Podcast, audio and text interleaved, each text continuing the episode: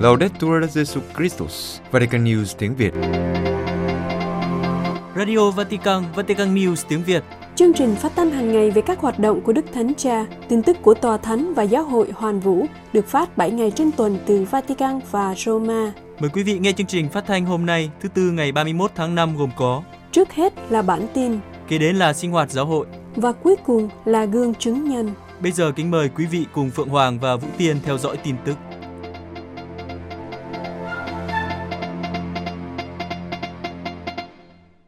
Ý cầu nguyện của Đức Thánh Cha trong tháng 6, cầu nguyện cho việc tra tấn được xóa bỏ.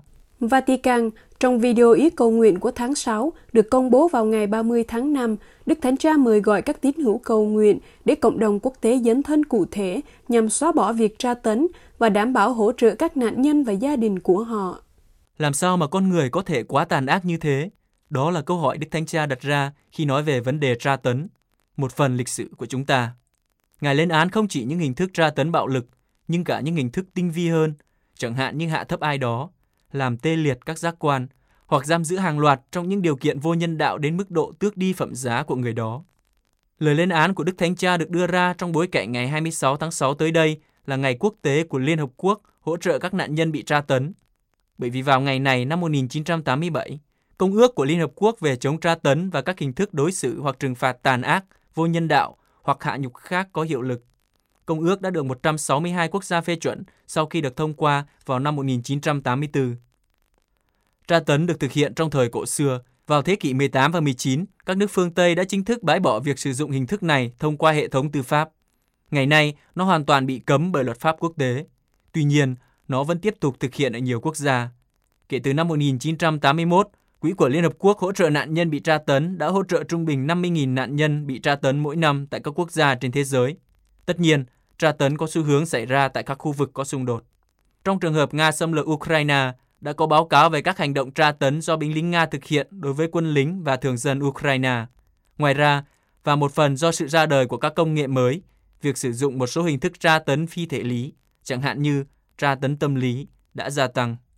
Hơn nữa, vấn đề trầm trọng hơn là tình trạng thiếu trách nhiệm liên tục đối với các hành vi tra tấn và ngược đãi trên phạm vi toàn cầu, một phần do sự phủ nhận có hệ thống, sự cản trở và cố tình trốn tránh trách nhiệm của các cơ quan công quyền đã gây không ít khó khăn cho việc thống kê và ước tính số nạn nhân.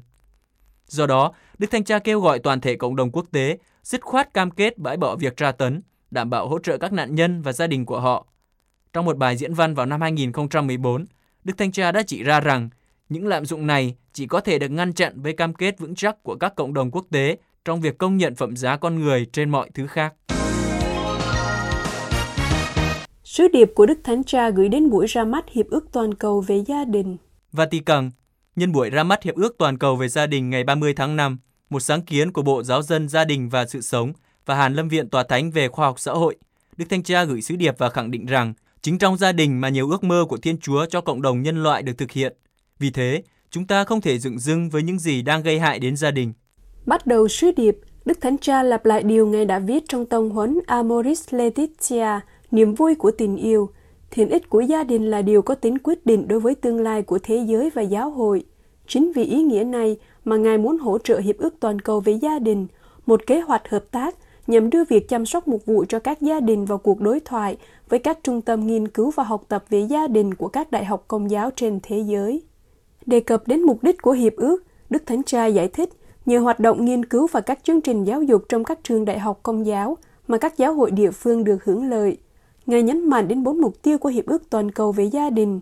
Một là khởi xướng một tiến trình đối thoại và cộng tác nhiều hơn nữa giữa các trung tâm nghiên cứu đại học về các vấn đề gia đình để hoạt động hiệu quả hơn, đặc biệt bằng cách tạo ra hoặc làm sống lại các mạng lưới của các đại học lấy cảm hứng từ học thuyết xã hội của giáo hội. Thứ hai, tạo ra sự hiệp lực lớn hơn về nội dung và mục tiêu giữa các cộng đoàn Kitô và các trường đại học công giáo. Thứ ba, thúc đẩy văn hóa gia đình và đời sống trong xã hội để các đề xuất và mục tiêu hữu ích cho các chính sách công có thể xuất hiện.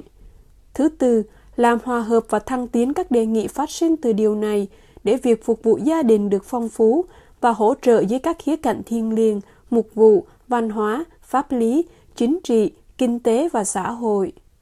Cuối cùng, Đức Thánh Cha khẳng định chính trong gia đình mà nhiều ước mơ của Thiên Chúa cho cộng đồng nhân loại được thực hiện. Vì thế, chúng ta không thể cam chịu sự xuống dốc của gia đình nhân danh sự bất ổn, chủ nghĩa cá nhân và tiêu thụ, không thể dựng dừng với tương lai của gia đình như một cộng đoàn của sự sống và tình yêu, một giao ước độc nhất và bất khả phân ly giữa một người nam và một người nữ, một nơi các thế hệ gặp nhau, nguồn hy vọng cho xã hội. Đức Thanh Cha bổ nhiệm sứ thần tòa thánh đầu tiên tại Oman. Vatican, cách đây một tuần, Đức Thánh Cha đã bổ nhiệm Đức Tổng giám mục Nicholas Thevenin, hiện là sứ thần tòa thánh tại Ai Cập, làm sứ thần tòa thánh đầu tiên tại Oman. Việc bổ nhiệm sứ thần này hiện thực hóa việc mở rộng quan hệ ngoại giao với Vương quốc Oman, do đó mở rộng mạng lưới ngoại giao của tòa thánh. Đây là sự bổ nhiệm đầu tiên kể từ khi tòa thánh và Oman thiết lập quan hệ ngoại giao vào tháng 2 vừa qua, chính thức hóa một loạt tiếp xúc cấp cao đã mang lại kết quả là việc phóng thích cha Tom Uzunali, một linh mục Salesian người Ấn Độ, bị khủng bố bắt cóc ở Yemen sau khi chúng đột kích vào một ngôi nhà dành cho người già mà cha là cha tuyên úy và đã sát hại gần như tất cả các nữ tu ở đó. Với quyết định bổ nhiệm sứ thần hiện diện tại Cairo làm sứ thần tại Oman, tòa khâm sứ mới thành lập ở Oman hợp nhất một cách lý tưởng với tòa sứ thần ở Ai Cập. Một thông lệ đang chờ xác định liệu có một đại sứ thường trú tòa thánh ở Muscat hay ít nhất là một trụ sở mới với một tùy viên hoàn toàn dành riêng cho Oman. Đức Tổng giám mục Thevenin người Pháp sau khi tốt nghiệp trường kinh doanh ICN đã gia nhập cộng đoàn Thánh Martino ở Voltri và trở thành linh mục vào năm 1989 với tư cách là thành viên của cộng đoàn được nhập tịch trong Tổng giáo phận Genova. Sau đó, Ngài theo học Học viện Ngoại giao của Tòa Thánh và gia nhập ngành ngoại giao vào năm 1994, phục vụ trong các cơ quan đại diện của Tòa Thánh ở Ấn Độ, Cộng hòa Dân chủ Congo, Bỉ, Liban, Cuba và Bulgaria. Năm 2005, Ngài bắt đầu phục vụ trong phủ quốc vụ khanh của Tòa Thánh. Năm 2013, Ngài được bổ nhiệm làm sứ thần Tòa Thánh tại Guatemala, nơi Ngài nổi bật trong công việc vì công lý và thăng tiến xã hội của người dân địa phương.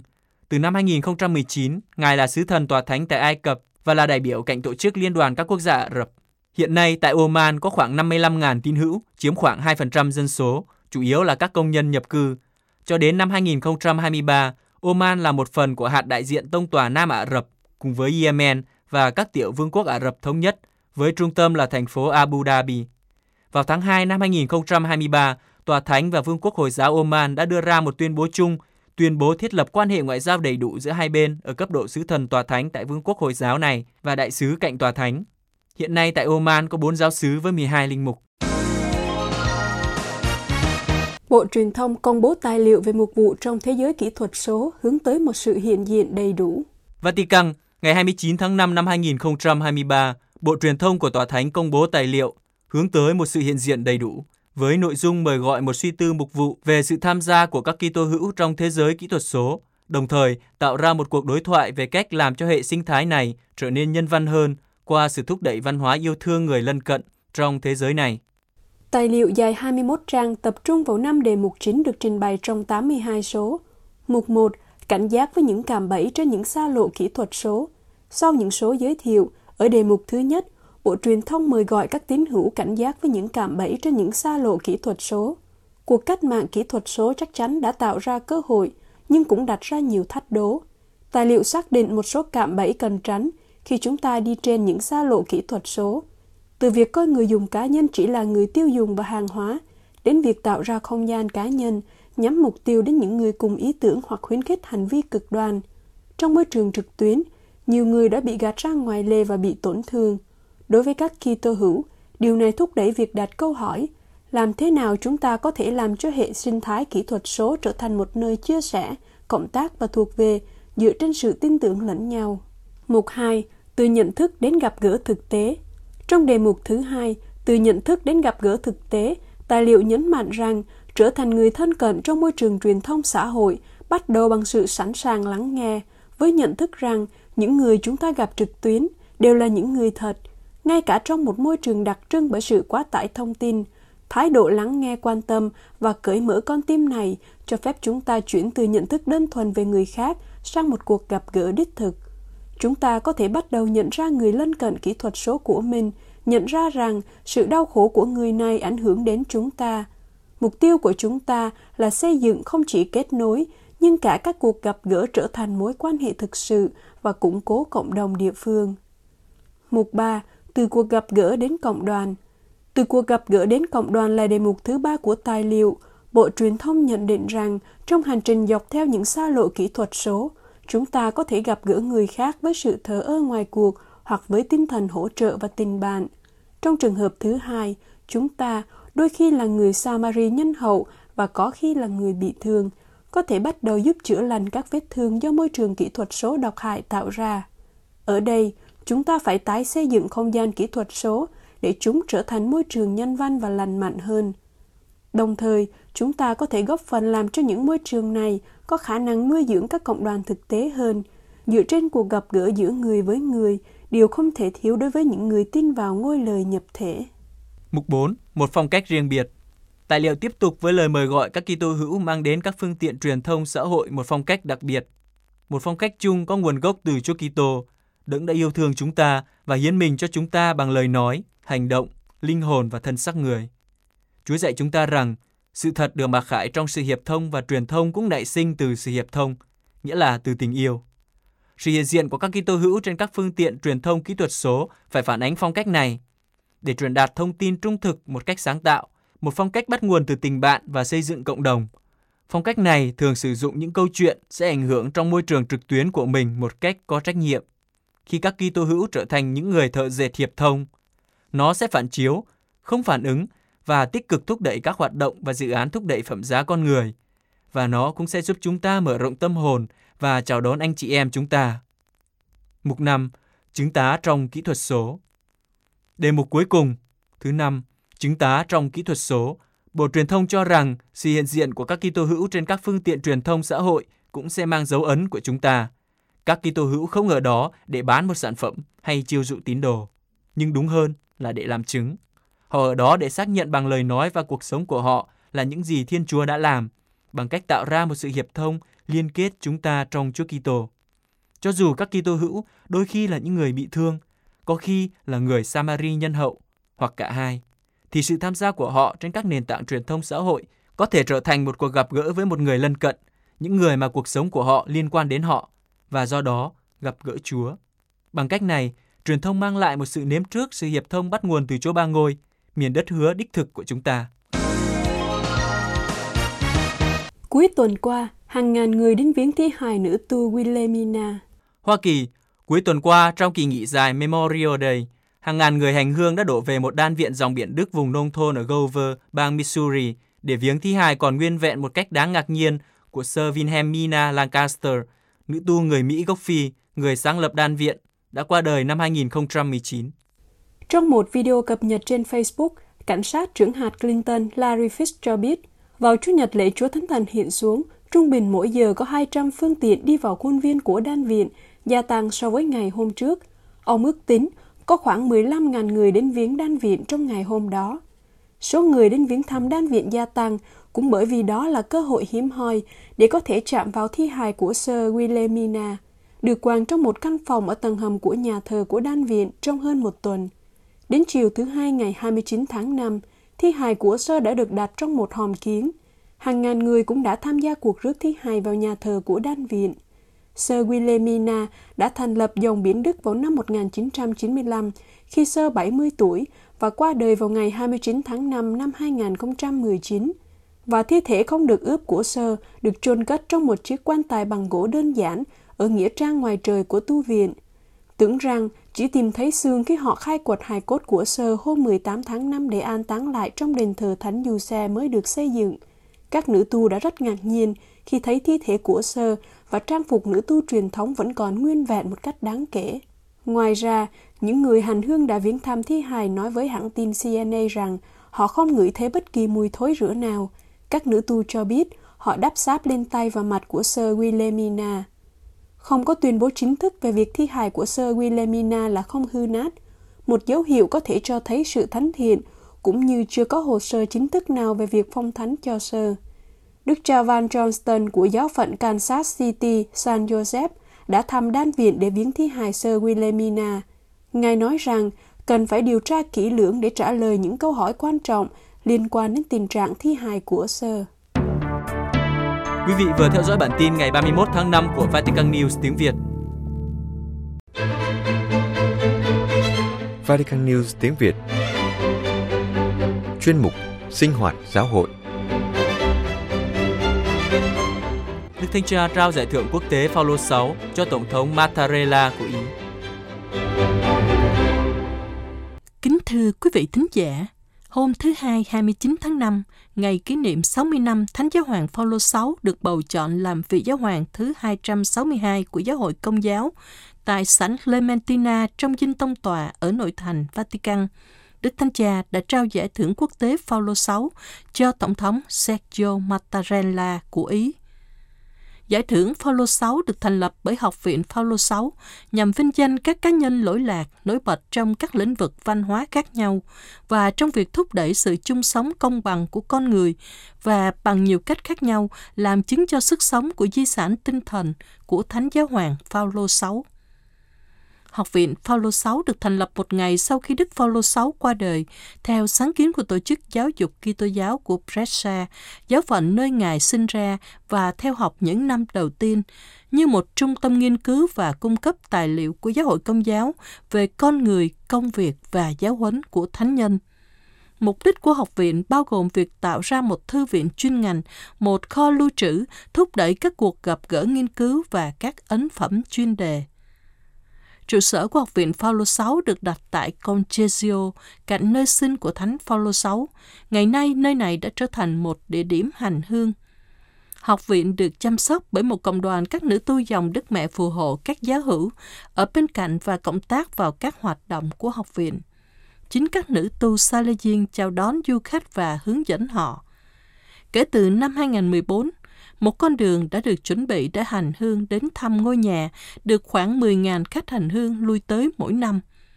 Học viện tổ chức các sáng kiến khác nhau cho các linh mục, chủng sinh, sinh viên, cho các trường học và chào đón các cuộc họp của các nhóm thuộc giáo hội.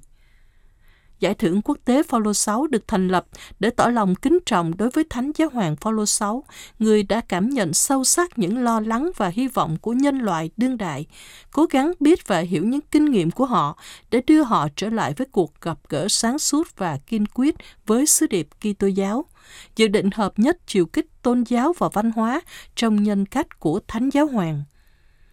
Giải thưởng Phaolô 6 được trao lần đầu tiên vào năm 1984 cho thần học gia Hans Urs von Balthasar, một linh mục người Thụy Sĩ, vì những nghiên cứu thần học của Ngài và được trao bởi Đức Gioan Phaolô II. Sau đó, vào năm 1988, giải đã được trao cho Olivier Messiaen về âm nhạc. Năm 1993 cho Oscar Kuhlman về đại kết năm 2003 cho Paul Ricoeur về triết học và năm 2009 cho tạp chí Source các nguồn Kitô giáo về giáo dục. Năm nay, Ủy ban Khoa học và Ủy ban điều hành đã quyết định trao giải thưởng này cho Tổng thống Mattarella vì những cống hiến của ông cho công ích qua sự dấn thân chính trị được truyền cảm hứng từ các giá trị Kitô giáo, đồng thời kiên định trong việc phục vụ các tổ chức dân sự. Thông cáo của Học viện Paulo VI viết, nơi ông Sergio Mattarella, người ta cũng có thể nhận ra người thừa kế truyền thống vĩ đại của các chính trị gia công giáo, những người đã suy nghĩ và góp phần thành lập Liên minh châu Âu như một không gian chung sống hòa bình và dân chủ giữa các dân tộc. Thông báo với các nhà báo tại phòng báo chí tòa thánh về lễ trao giải, cha Angelo Mafis, chủ tịch Học viện Phaolô 6 ở Concezio, tỉnh Brescia của Ý, đã cảm ơn Đức Thánh Cha, giống như các vị tiền nhiệm gần đây của Ngài trong 6 lần trao giải thưởng trước. Đức Thánh Cha đã đồng ý trực tiếp trao giải thưởng cho Tổng thống Ý. Theo cha Maphis, điều này chứng tỏ lòng kính trọng của Đức Thánh Cha đối với Đức Phaolô VI, sự kính trọng đối với Tổng thống Sergio Mattarella và cũng là sự đánh giá cao đối với công việc mà học viện đã thực hiện trong 44 năm để lưu giữ ký ức về vị giáo hoàng người tỉnh Brescia và nghiên cứu việc giáo huấn cũng như hoạt động của Ngài. Cha Maphis nhắc lại rằng giải thưởng đặc biệt nhằm công nhận sự phong phú về mặt văn hóa của sứ điệp Kitô giáo, có khả năng cổ võ một chủ nghĩa nhân văn đích thực, sau 14 năm bị đình chỉ, sau lần cuối cùng được trao cho tập san nguồn Kitô giáo về giáo dục vào năm 2009, việc trao giải thưởng cho Tổng thống Mattarella muốn nhấn mạnh cách thức hoạt động chính trị và việc phục vụ công ích trong việc thực hiện các chức năng khác nhau của thể chế có thể là một trong những lĩnh vực quan trọng, trong đó điều này có thể xảy ra. Cha Mafis cũng nhấn mạnh việc phục vụ của Thánh Phaolô 6 chắc chắn là một thừa tác vụ của giáo hội và sẽ sai lầm nếu ngay lập tức gán cho nó một giá trị chính trị.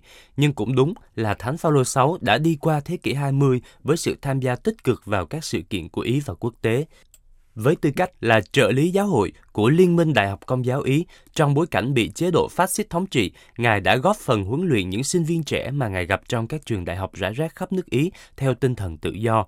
Và sau đó, với tư cách là quốc vụ khanh, sau chiến tranh thế giới thứ hai, Ngài đã đồng hành cùng sự phát triển của nền dân chủ Ý còn non trẻ. Với tư cách là tổng giám mục của Milano, Ngài tự đánh giá mình bằng những biến đổi sâu sắc đang diễn ra trong các lĩnh vực văn hóa và xã hội, và cuối cùng, với tư cách là giáo hoàng, Ngài tiếp tục theo dõi các sự kiện của Ý với sự tôn trọng tuyệt đối quyền tự trị của lĩnh vực dân sự, đồng thời với sự tham gia cá nhân mật thiết cả trong bầu không khí sôi nổi của công đồng lẫn trong những năm kịch tính đẫm máu bởi chủ nghĩa khủng bố. Tại sao giải thưởng Phaolô 6 được tiếp tục trao sau khi đã ngưng lại 14 năm và tại sao năm nay người nhận giải lại được lựa chọn từ lĩnh vực chính trị? Cha Mark Face giải thích – Giải thưởng Phaolô 6 được thành lập để giới thiệu với thế giới văn hóa, với thế giới của những người nhìn vào di sản của Thánh Phaolô 6, tầm quan trọng của triều đại giáo hoàng của Ngài, cũng như mẫu mực của một số cách thức mà qua đó một số người hoặc các tổ chức đã thu thập di sản và biến nó thành tư tưởng, thành sáng tạo nghệ thuật, thành sự dấn thân và do đó sau khi đã xem qua các lĩnh vực thần học, triết học, nghệ thuật đại kết, chúng tôi đã mạo hiểm bước vào lĩnh vực chính trị, một lĩnh vực chắc chắn tế nhị hơn. Nhưng có vẻ thích hợp khi nhắc lại giáo huấn của Thánh Phaolô 6 có thể có ý nghĩa chính xác như thế nào trong việc truyền cảm hứng cho cả những người với tư cách là Kitô hữu phục vụ công ích trong các thể chế chính trị. Theo cha, lý do trao giải cho Tổng thống Mattarella chính là một sứ điệp Kitô giáo có khả năng thể hiện sự phong phú về văn hóa và xã hội và cũng thông qua việc phục vụ các tổ chức.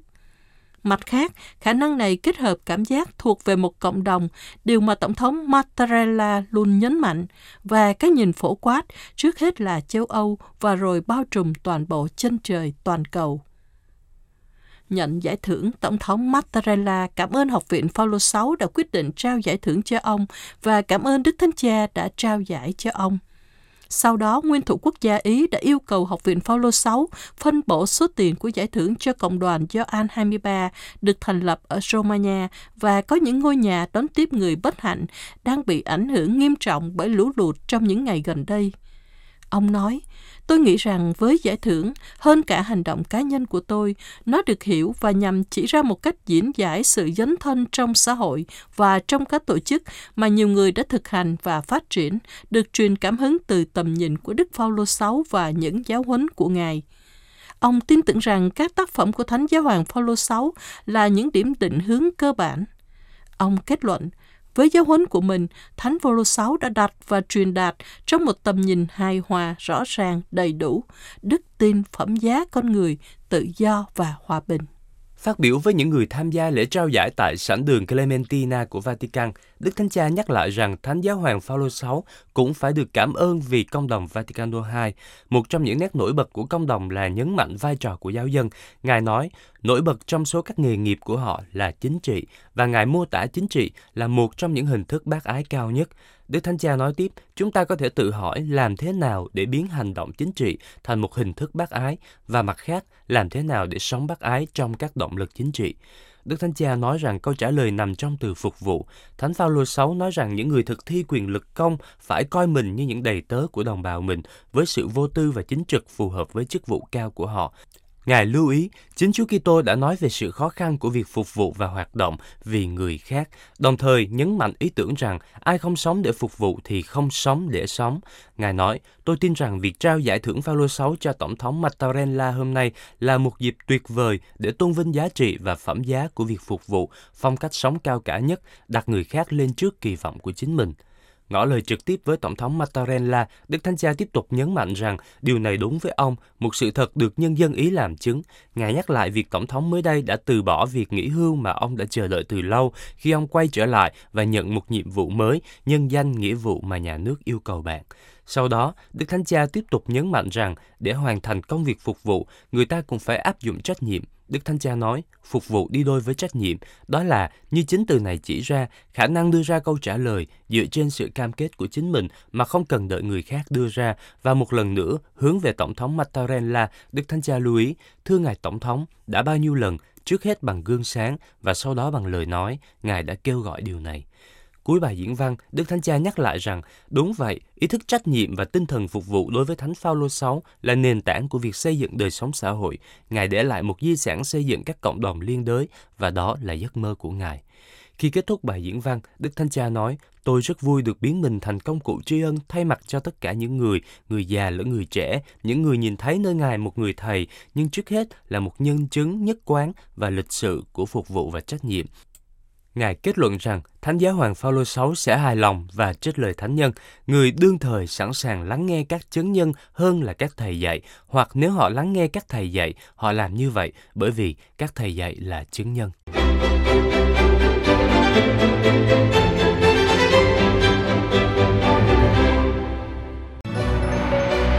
Vatican News tiếng Việt Chuyên mục Gương chứng nhân Chúng ta chia sẻ với người vô gia cư của bạn trẻ 15 tuổi, Oscar Proc Blancha. Ở thành phố Barcelona của Tây Ban Nha, có hàng trăm người vô gia cư. Họ được nhiều người giúp đỡ. Và Oscar Proc chỉ mới 15 tuổi là một trong số đó. Ngày qua ngày, trong 4 năm qua, Oscar đã trở thành bạn thân thiết của những người vô gia cư. Sau giờ học và hoạt động thể thao kết hợp với việc chăm sóc và dạy các em nhỏ, Oscar trở về nhà. Lúc này, công việc bác ái của Oscar được bắt đầu với việc chuẩn bị những gói thức ăn và chất tất cả lên một chiếc xe máy để mang đi chia sẻ với những ai đang sống trong hoàn cảnh khó khăn. Những người lấy đường phố, chân cầu làm nhà là nơi trú ẩn qua đêm với thời gian và sự kiên nhẫn cộng với tấm lòng yêu thương người khác đặc biệt những ai đang cần được giúp đỡ theo tinh thần tin mừng oscar làm quen với nhiều người và khám phá ra những nơi họ ngủ qua đêm tạo tương quan thân thiết với họ và cùng mời một số người về nhà. Để có nguồn thức ăn thường xuyên, người trẻ 15 tuổi này liên hệ với các nhà hàng, trình bày công việc của mình để xin thức ăn dư vào cuối ngày.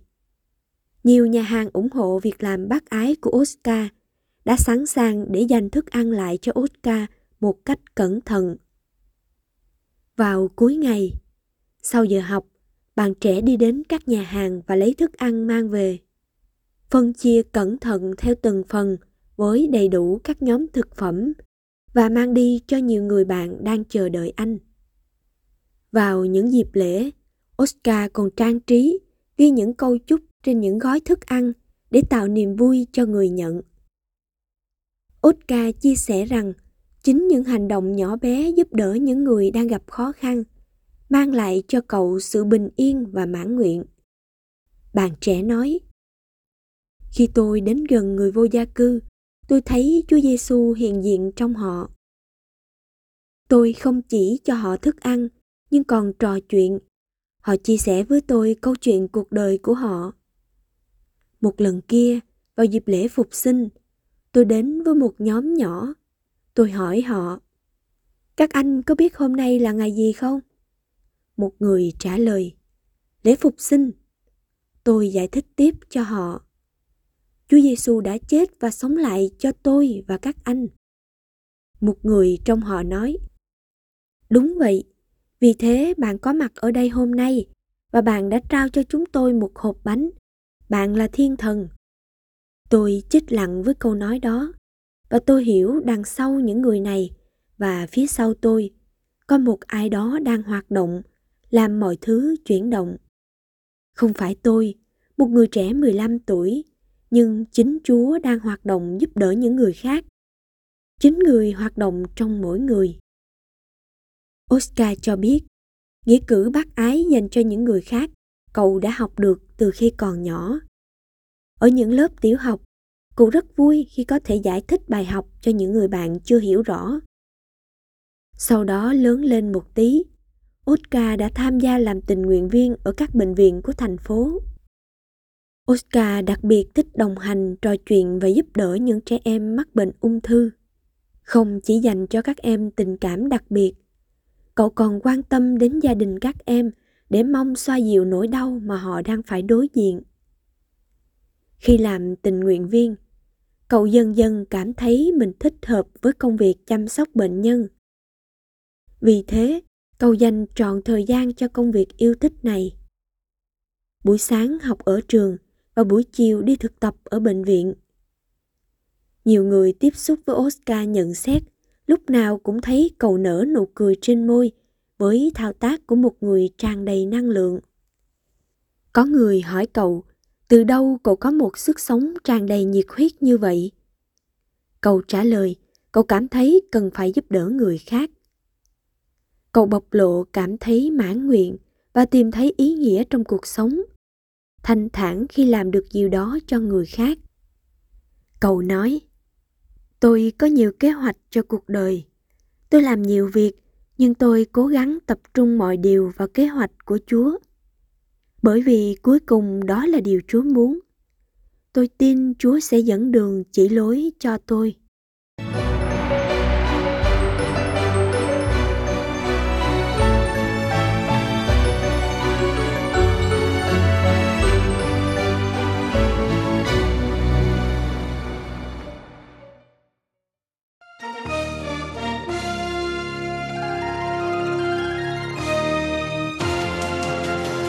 Cảm ơn quý vị đã chú ý lắng nghe chương trình Radio Vatican của Vatican News tiếng Việt. Xin Thiên Chúa chúc lành cho quý vị và toàn gia quyến. Laudetur Jesu Christus, ngợi khen Chúa Giêsu Kitô.